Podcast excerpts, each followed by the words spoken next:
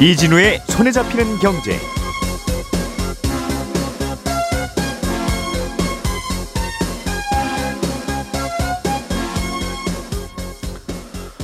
안녕하십니까 이진우입니다.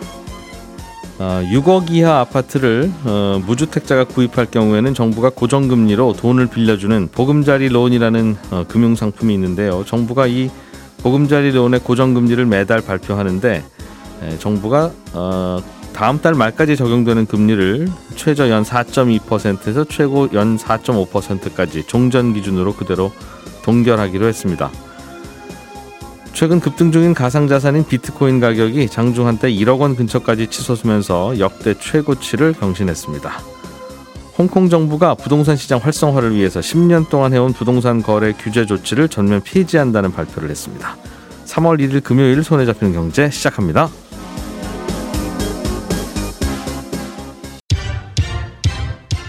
숏폼에 망가진 지성을 깨우고 싶다면 타락한 두뇌의 찬물 샤워를 아 차가워 3월 2일 토요일 낮 2시 몰입박사 서울대 황농문 교수와 함께 신청은 손경제 홈페이지에서 2월 12일부터 2주일 동안 딱 한 분씩만 모십니다.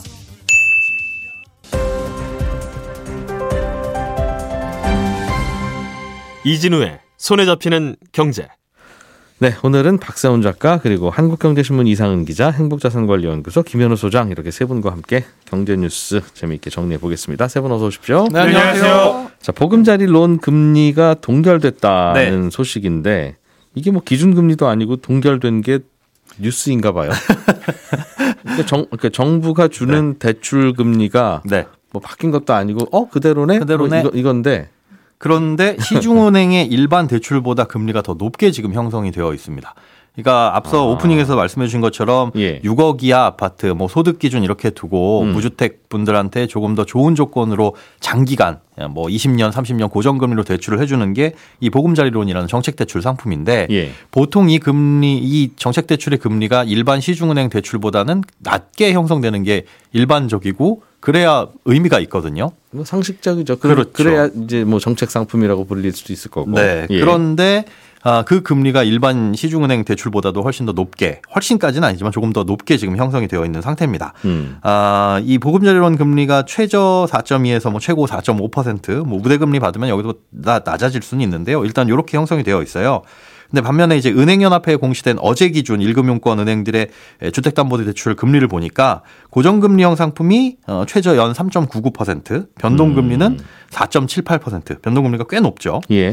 그러니까 고정금리 상품으로 대출을 받으면 지금 보금자리론보다 낮은 금리로 대출이 가능하다는 거예요. 보금자리 론도 고정금리죠. 네, 그렇습니다. 몇 년 고정금리예요? 이거는 전기간 고정금리입니다. 뭐뭐 10년이건 20년이건 그렇습니다. 최대 시- 뭐 50년 이렇게 할 수도 있는데, 음, 근데 시중. 고정금리는 5년만 고정이긴 한데 그렇습니다.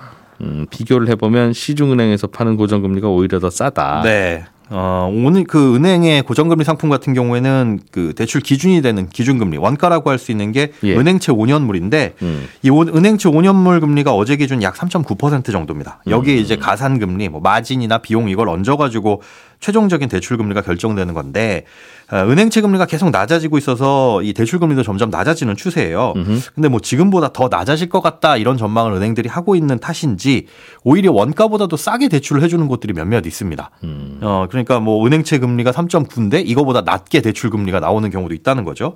그러니까 가산 금리보다 오히려 우대 금리 더 많이 그러니까 얹어서 받는 마진이나 이런 것보다 할인하는 폭이 더 커가지고 원가 밑으로 내려오는 이상한 대출도 있습니다. 아, 반면에 이제 변동금리형 대출 같은 경우에는 가산금리는 꽤 높고 우대금리는 별로 안 해주는. 그러니까 아, 아무래도 이제 은행 입장에서 두 가지의 카드를 우리한테 제시할 때 아, 고정금리 쪽으로 좀 받으세요라는 식의 느낌이 확 드는 어, 모양새예요.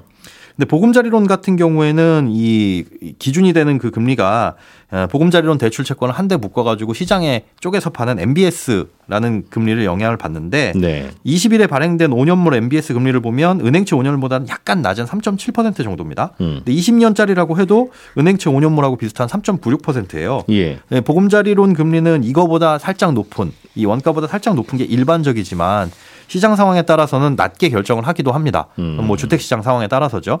근데 지금 뭐 가계부채 증가세가 꺾이질 않다 보니까 무리하게 이 낮출 이유도 없어서 4%대 초중반을 유지하고 있는데 음. 예. 그러다 보니 보금자리론과 은행 대출 금리가 역전하는 현상이 지금 발생하고 있습니다. 그러니까 똑같이 고정금리 상품인데 네. 은행은 빨리 대출 영업을 좀 해야 되고 앞으로 금리가 많이 낮아지면 어, 조금 싼 고정금리를 주더라도 네. 지금 당장은 좀 미치는 것 같더라도 네. 그렇게까지도 팔려고 하는데 네. 정부의 상황은 오히려 괜히 이거 뭐 대출만 늘어나고 좀 그런 거 아니야? 그렇죠. 하는 생각 때문에 정책 금융답지 않은 높- 높은 금리를 구가하고 있다. 그렇습니다. 참 신기하네. 그, 그 얘기군요. 그러니까. 네. 그러다 보니까 이제 보금자리론을 받으셨던 분들, 그러니까 특히나 작년에 특례 보금자리론이라는 게 나왔었잖아요. 주택 가격 9억 원 이하 그리고 어, 고정금리이기 때문에 이 금리가 올라갈 때 예, 사람들이 이 대출 받으니 충격이 클까봐 특례 보금자리론으로 갈아타세요. 그리고 나중에 이 특례에서 일반 대출로 갈아탈 때도 중도 상환 수수료 안 받겠습니다 하고 한시적으로 판매됐던 정책 대출이 있었는데 예. 이 특례 보금자리론을 받으셨던 분들이 일 지금 일반 은행 대출로 갈아타시는 분들이 많이 생기고 있습니다. 음. 그러니까 작년 12월 같은 경우는 변동금리가 잠깐 낮았던 적이 있는데 이미 그때 한 달에만 이제 12월에만 천억 원 가까이 이제 특례 보금자리론에서 일반 대출로 갈아타셨고요. 지금은 이 특례 보금자리론이 신규는 없어지고 그냥 보금자리론으로 바뀌었는데 지금 대출 받으시는 분들이 아마 조금 고민이실 거예요. 그럼 보금자리론 받는 게 낫냐 아니면 일반 은행 대출 받는 게 낫냐. 음. 그런데 일단은 어, 앞으로 금리가 더 낮아질 걸 기대하신다면 보금자리론 받아뒀다가 일반 대출로 갈아타는 것도 나쁘지 않은 선택지라고 보입니다. 그러니까 일반 보금자리론도 물론 나중에 다른 대출로 갈아타게 되면은 중도상환 수수료가 발생하긴 하는데 예. 은행의 중도상환 수수료가 보통 3년 기준 뭐 1.4에서 1.5% 정도 되거든요. 이거는 중도 상환 수수료가 낮다는 거군요. 네, 절반 수준입니다. 한 0.7% 수준이니까 어차피 갈아탈 계획을 갖고 있고 앞으로 금리가 낮아질 것 같다면 보금자리론에서 보금자리론으로도 갈아탈 수 있습니다. 그러니까 당장에 은행 대출 금리가 조금 낮다고 해서 은행 대출을 이용하는 것보다는 그러면 중간에 내년쯤 갈아탈 때 중도 상환 수수료가 오히려 높을 수 있으니 그렇습니다. 음. 그러니까 이 보금자리론 이용하시다가 금리가 낮아지면 일반 대출이나 아니면 다시 보금자리론으로 갈아타시는 것도 그것도 요령이다. 예, 좋을 것 같습니다. 알겠습니다. 지금 시중은행하고 금리 차가 얼마나 난다고요? 어, 약 0.3% 포인트. 0.3. 네. 그런데 중도 상환 수수료 차이는 대략 한 0.5나 이 정도 벌어지겠군요. 네. 뭐 0.7이 보금자리론의 중도 상환 수수료고 은행은 한 1.4에서 1.5 정도 됩니다. 1년 반 이후에 갈아탈 거면 그렇죠. 그러면 좀 고- 고민이 그러면 되는 시중은행한테 지금 가는 게 낫겠군요. 네. 어째 정책자금 대출이 이렇게 됐어요. 알겠습니다. 자 이상은 기자님, 네. 음, 비트코인 가격이 많이 오르고 있습니다. 네. 내 이럴 줄 알았어. 화이팅 하는 분도 있고. 어우, 저, 저게, 어우, 뭐 이러면서 배 아파하는 분들도 있고. 그럴 것 음, 같아요. 후자입니다. 네.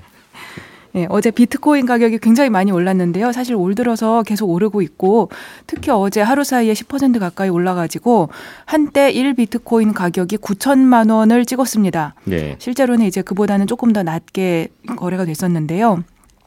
그 직전의 전고점이 얼마였냐면 2021년에 11월 2021년 11월에 8,270만 원이었는데 2년 3개월 만에 그거보다 더 높은 가격이 나온 거예요. 그러니까 원화 기준으로는 지금이 사상 최고가고 예. 달러를 기준으로 하면 이제 원 달러 환율이 있기 때문에 지금이 사상 최고는 아니지만 거의 사상 최고 곧 음, 오늘이든 내일이든 곧 사상 최고가 되는 그런 분위기입니다. 예. 이게 바이낸스라고 하는 세계 최대 암호화폐 거래소가 있는데요. 음. 거기에서 1 비트코인이 6만 3천 달러에 거래가 되었고 또 일부 시장에서 다른 거래소에서는 한때 6만 4천 달러 그게 우리 돈으로 치면 8,530만 원 정도인데 음. 그 정도까지 올라갔습니다. 그 해외 거래소에서는 네, 그렇습니다. 그러니까 우리나라에 지금 김치 프리미엄이 한 7, 8% 정도 붙어 있다는 뜻이네요. 아, 이거보다는 사실 그보다는 조금 낮습니다. 왜냐하면 같은 음. 시, 시간대에 아, 비교를 해야 비교한 건 되니까. 예, 예.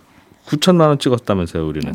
한때 그랬습니다. 어. 잠깐 그랬던 것이고 음, 이제 그 한때와 이 예, 한때는 예, 좀 예. 다르니까. 네, 네, 그렇습니다. 알겠습니다. 네. 어, 어, 꽤 가파르게 오르고 있는데 네. 어떤 이유로 오른다고 해석들 하고 있어요? 그게 두 가지 이유를 크게 이야기를 하고 있는데요. 첫 번째는 비트코인이 이제 화폐하고 비슷하지 않습니까?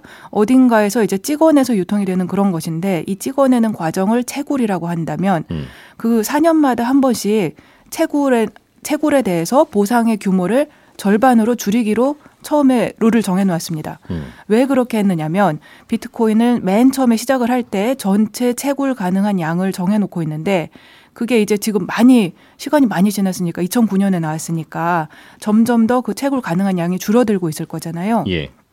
그러면 이 바닥이 가까워질수록 가치를 유지하고 또 이제 적정 수준의 유통량을 만들기 위해서 처음에 설계할 때 요게 적당하게 인플레이션이 일어나기도 해야 되겠고 어느 정도의 희소성도 유지를 해야 되겠고 그렇게 하려면 보상을 매번 똑같은 수준으로 주기보다는 시간이 지나면서 보상이 줄어드는 방식으로 설계하겠다 이렇게 생각을 했고 그걸 반감기라고 부릅니다. 이게 4년에 한 번씩 돌아오는데 근데 다음 달에 반감기가 옵니다. 예. 4월 달에 그 반감기가 사실 처음 오는 건 아니고 2009년 이후에 세 번 있었고 그때마다 가격 상승이 있었습니다. 왜냐하면 음. 보상이 줄어들면 공급량이 더 줄어들 테니까 예. 그러면 이제 더 수요에 비해서 좀 더 가격 상승 요인이 될 것이다 이렇게 생각을 한 건데 지금 딱 그런 때가 왔거든요. 음. 분위기가 굉장히 좋고 수요가 많은 가운데 반감기까지 오니까 아 지금이 살 때인가 보다 음. 이렇게 올- 몰리는 게 있는 것으로 보입니다. 그러니까 안 그래도 분위기 좋은데 공급이 줄어든다 하니까 그 그렇죠. 반감기 네. 때문에 네. 음, 반감기는 이해가 되는데 안 그래도 공- 분위기가 좋은 그 이유는 뭐예요? 그거는 1월 달에 음. 미국 증권거래소 SEC가 비트코인의 현물 상장 지수 펀드인 ETF를 승인을 했는데요. 음. 이런 현물 ETF를 승인한다는 게 의미가 상당히 큽니다. 왜냐하면 이제 기관 투자자들로서는 비트코인 ETF를 사는 사면 이제 비트코인 투자를 직접 못하는 기관들도 굉장히 많았거든요. 그건 예. 실물이고 예. 그런 것이 허용되지 않는 경우도 많고, 근데 비트코인 ETF를 사는 것은 허용이 되니까요. 미국 주식처럼 사면 되니까. 그렇죠. 예. 예. 그리고 그런 것을 또 운용하는 운용사로서는 어느 정도 비트코인을 직접 갖고 있거나 음. 그렇게 해야 됩니다. 그렇게 하는 과정에서 전반적으로 비트코인에 대한 수요가 늘어날 것이다라고 생각이 되고요. 음. 또 일반 투자자들도 뭐 디지털 지갑을 개설하고 뭐 암호화폐 거래소에 가서 내 뭐 아이디 만들어서 이렇게 할 필요가 없고 굉장히 간단하게 비트코인 투자를 할 수 있는 음. 그런 의미가 있습니다. 그렇군요. 네, 그래서 이렇게 두 가지 요인이 이제 합쳐지다 보니까 어, 사- 수요는 늘어나는 그런 요인이 있고 또 공급이 줄어드는 요인이 있고 그러니까 지금이 살 때인가 보다 이렇게 생각을 하는 것이고 실제로 최근에 이 ETF에 영향이 많이 있거든요. 블랙록 블랙록이라고 하는 이제 세계 최대 자산 운용사가 음. iShares Bitcoin Trust라는 것을 이제 ETF를 만들었는데 그 ETF가 하루에 막 5억 불 이상 자금이 들어오고 있어요. 음. 그리고 전체 자산 규모는 65억 달러까지 불어났고 비트코인이 주식시장에 상장돼 버린 거하고 똑같은 효과니까. 그런 거죠. 그런 음. 거죠. 네.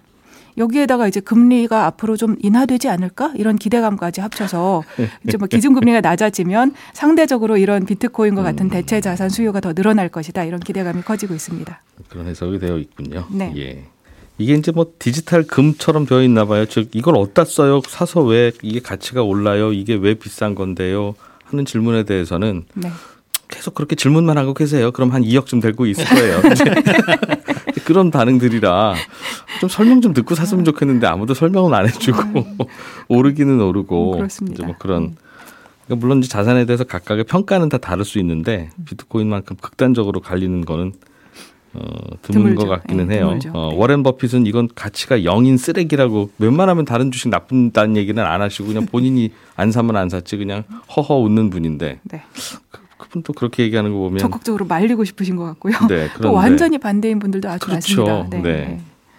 아무튼 그렇게 네. 되어 있군요. 네. 음, 그리고 우리나라에서 우리나라는 이제 직접 ETF는 못 사도록 정부가 막아놨는데 네. 그러다 보니까 투자하려면 이제 실제 비트코인을 뭐 거래할 수밖에 없는 거죠 거래소에서. 네, 음, 알겠습니다.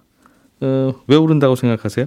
개인적으로는? 오, 저는 이제 진짜 원인은 마음 아닐까? 사람들의 마음 아닐까? 이렇게 생각을 하고요. 피어, 피어 오브 미싱 아웃이라고 하잖아요. FOMO. 나만, 음, 나만 좋은 거 못 산 것 같고. 사실 저도 약간 지금 그렇게 조금 안 있는데. 돼. 이상 코- 기자님까지 사기 시작하면 같은 어, 느낌. 이상 기자가 살 때가 그때, 그때가 아, 그때가 고점일 마- 것 어, 예, 같습니다. 그럴 것 같습니다. 네. 네. 사실 때 미리 알려주세요. 네. 자, 이게 뭐 저, 관련 기업들도 꽤 있나 봐요. 어, 아, 예, 이런 비트코인에 관련되어 있는 그런 기업들도 있고 또 이제 예. 비트코인을 많이 가지고 있어서 그런 기업들도 있고 음. 그런 기업들의 이제 가격이 어제 그리고 최근에 들어서 계속 비트코인 상승과 함께 그런 기업들의 주가도 올라가고 있습니다. 그런 음. 데 중에 하나가 미국의 소프트웨어 업체 마이크로 스트레티지라고 하는 회사가 있는데요.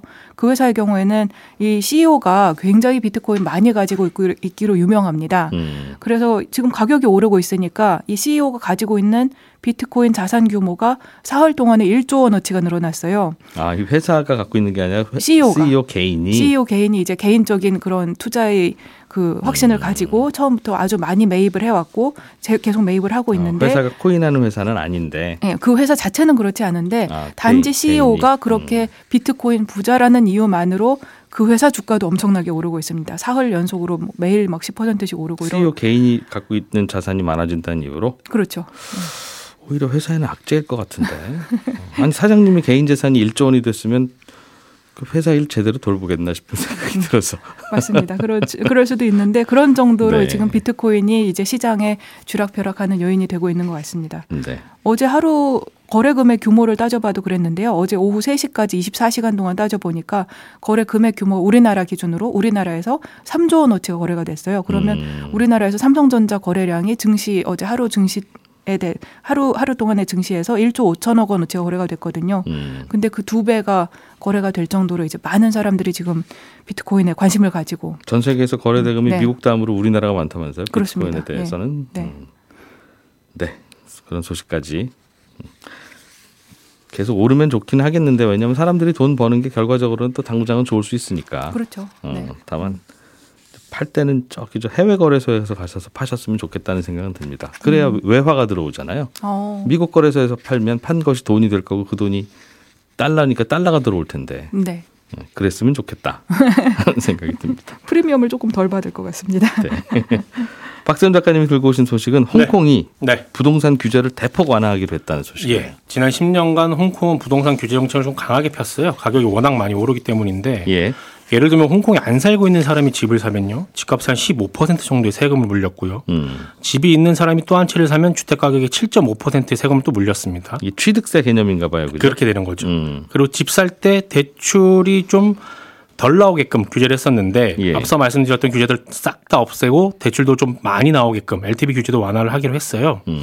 지난 2년간 홍콩 부동산 시장이 많이 위축이 되다 보니까 꺼낸 카드인데 홍콩의 지난달 주택 가격을 보니까 9개월 연속 하락해서 2016년 이후 7년 만에 최저로 떨어진 상황이고요. 예. 작년 부동산 거래 규모가 33년 만에 최저 수준입니다. 음. 그 정도로 지금 매우 안 좋은 상황이에요. 중국이 홍콩을 탄압하고 그래서 홍콩에 있는 뭐 외국인들 등등이 다 근처에 싱가포르 같은 곳으로 다 넘어가면서 예. 홍콩이 예전 같지 않아 시들시들 이제 그런 영향 때문이겠죠. 그런 영향도 있고요. 음. 그 독특한 환율 정책 때문이라는 지적도 나와요. 이게 뭐냐면 홍콩 같은 경우는 1달러에 7.8달러 이렇게 딱 못 박아뒀잖아요.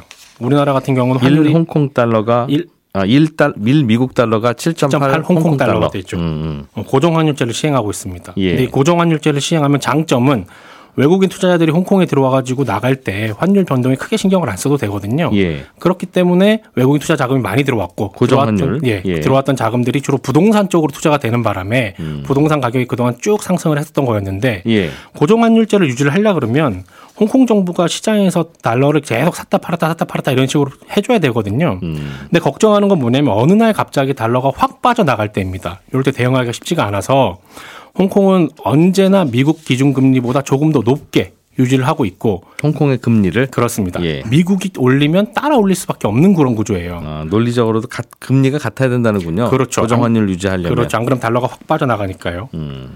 그런데 그 지난 2년간 보면 미국이 기준금리를 아. 빠르게 많이 올렸잖아요. 예. 그럼 자연스럽게 홍콩의 기준금리도 빠르게 많이 올라가게 되는 거거든요. 고정 환율을 하려니까. 그렇죠. 그 말은 음. 대출 금리도 많이 올랐다는 겁니다. 사람들이 대출을 끼고 집을 사는 게 어려워진 그런 환경이 된 거죠. 그런데 미국 경제 상황과 홍콩 경제 상황이 전혀 달라지게 돼 버렸으니까. 그렇죠. 근데 또 그런 와중에 아까 말씀하신 것처럼 중국 투자 자금들이 외국으로 빠져나가기, 홍콩 입장에서 외국으로 빠져나가기 시작하면서 음. 부동산 공급은 늘어나고 있는데 대출 금리가 많이 오르면서 수요, 수요 는 꺾이다 보니까 부동산 가격이 하락하는 중이고 음. 이런 상황에서 세금 좀 덜 물리는 방식으로 이거 풀려고 하니까 과연 부동산 시장이 다시 살아날 수 있을까 하는 회의적인 전망들도 나옵니다. 그렇군요.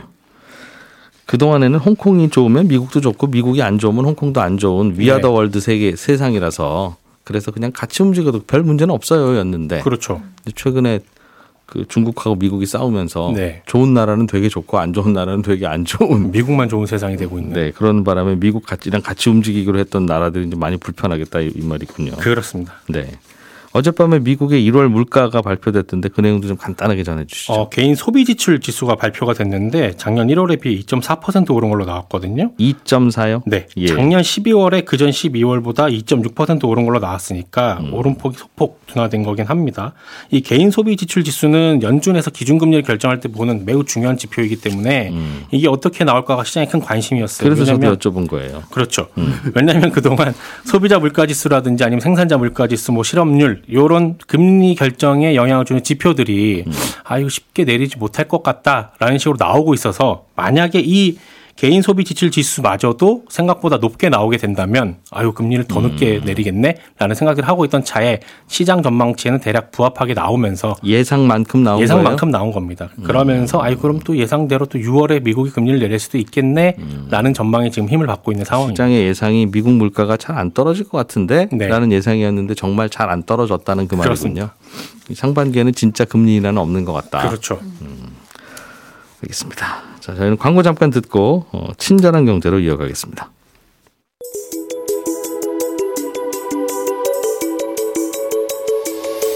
경제를 생각하는 사람들의 즐거운 습관 이진우의 손에 잡히는 경제를 듣고 계십니다. 매주 처음과 끝에 찾아가는 특별한 코너 친절한 경제가 이어집니다. 네, 오늘은 청취자 박현섭 씨가 주식이 거래되는 걸 가만히 보다가 아주 궁금한 게 생기셨다면서 질문을 보내오셨는데요. 주식 시장에서는 누군가 팔아야 누군가가 사고 또 누군가는 주식을 사야 그 사람에게 누군가는 주식을 팔 수 있는 거 아니냐. 그러니까 예를 들면 누군가가 팔려고 내놓은 주식도 100주, 사려는 주식도 100주니까 거래가 되는 거고 그러면 주가는 늘 제자리여야 될 것 같은데 왜 주가가 오르기도 하고 내리기도 합니까? 이런 질문을 주셨습니다. 왜 파는 수량과 사는 수량은 항상 같은데 가격이 오르내리느냐라는 단순하지만 좀 재미있는 질문인데요. 파는 수량과 사는 수량은 늘 같지만 양쪽 세력이 합의를 이루는 가격은 그게 그때그때 다를 수 있기 때문입니다. 예를 들어서 나는 주당 10만 원에 팔고 싶고 사는 쪽은 주당 9만 원에 사고 싶어서 서로 팽팽하게 양보를 안 하다가도 시장 분위기가 좀 달라지면 에이 그냥 9만 원에 팔자고 하면서 가격이 9만 원이 되는 날도 있고 에이 좀 비싸 보여도 그냥 10만 원에 사자고 하기 시작하면 가격이 10만 원이 되는 거니까요. 이건 주식도 그렇고 아파트도 그렇고 다 그런 건데 듣고 보면 뭐 당연한 것 같지만 이 질문은 아주 중요한 사실을 알려주고 있는데 그게 뭐냐면 모든 상품의 가격은 사는 쪽과 파는 쪽 중에서 둘 중에 더 마음이 급하고 적극적인 쪽이 가격을 결정하게 된다는 겁니다. 그래서 왜 우리나라 주식시장은 외국인이 사는 종목은 늘 오르고 개인이 사는 종목은 늘 내리느냐. 이것도 생각해 보면 외국인이 사든 개인이 사든 누군가는 사고 누군가는 파는 건데 왜 외국인이 사면 오르고 개인이 사면 안 오르느냐 이런 질문에 대한 답도 어, 마찬가지입니다. 외국인들은 주식을 살 때 이게 뭐 미래를 내다보는 눈이 있어서가 아니라 주식을 살 때는 늘 외국인들은 적극적으로 급하게 사기 때문에 가격을 결정하는 주체가 되고 그렇게 주가를 올리면서 사는 특징이 있고요. 그러니까 외국인이 사는 종목은 그 급한 마음과 집중력 있는 매수 주문 때문에 높은 확률로 주가가 오르는 거고 개인들은 주식을 사더라도 적극적으로 급하게는 안 사고 에이 사지면 사고 뭐 안 사지면 말지 뭐 이렇게 사기 때문에 개인이 사면 주가가 잘 안 오르는 겁니다. 그리고 외국인들이 사면 주가가 늘 오르는 게 아니라 외국인들은 사려는 종목의 주가가 안 오르면 계속 더 사고 더 사고 오를 때까지 사기 때문이고 개인들은 그런 자금력과 집중력이 떨어지니까 이제 살 만큼 샀는데도 안 오르면 그 다음에는 더 사는 게 아니라 그냥 기도를 하기 시작하는 그런 차이 때문이기도 하고요. 예, 질문 보내주신 청취자 박현섭 씨께는 저희가 준비한 선물 보내드리겠습니다. 지금까지 이진우였고요. 저는 다음 주 월요일 아침 8시 30분에 다시 오겠습니다. 함께 해주신 여러분 고맙습니다.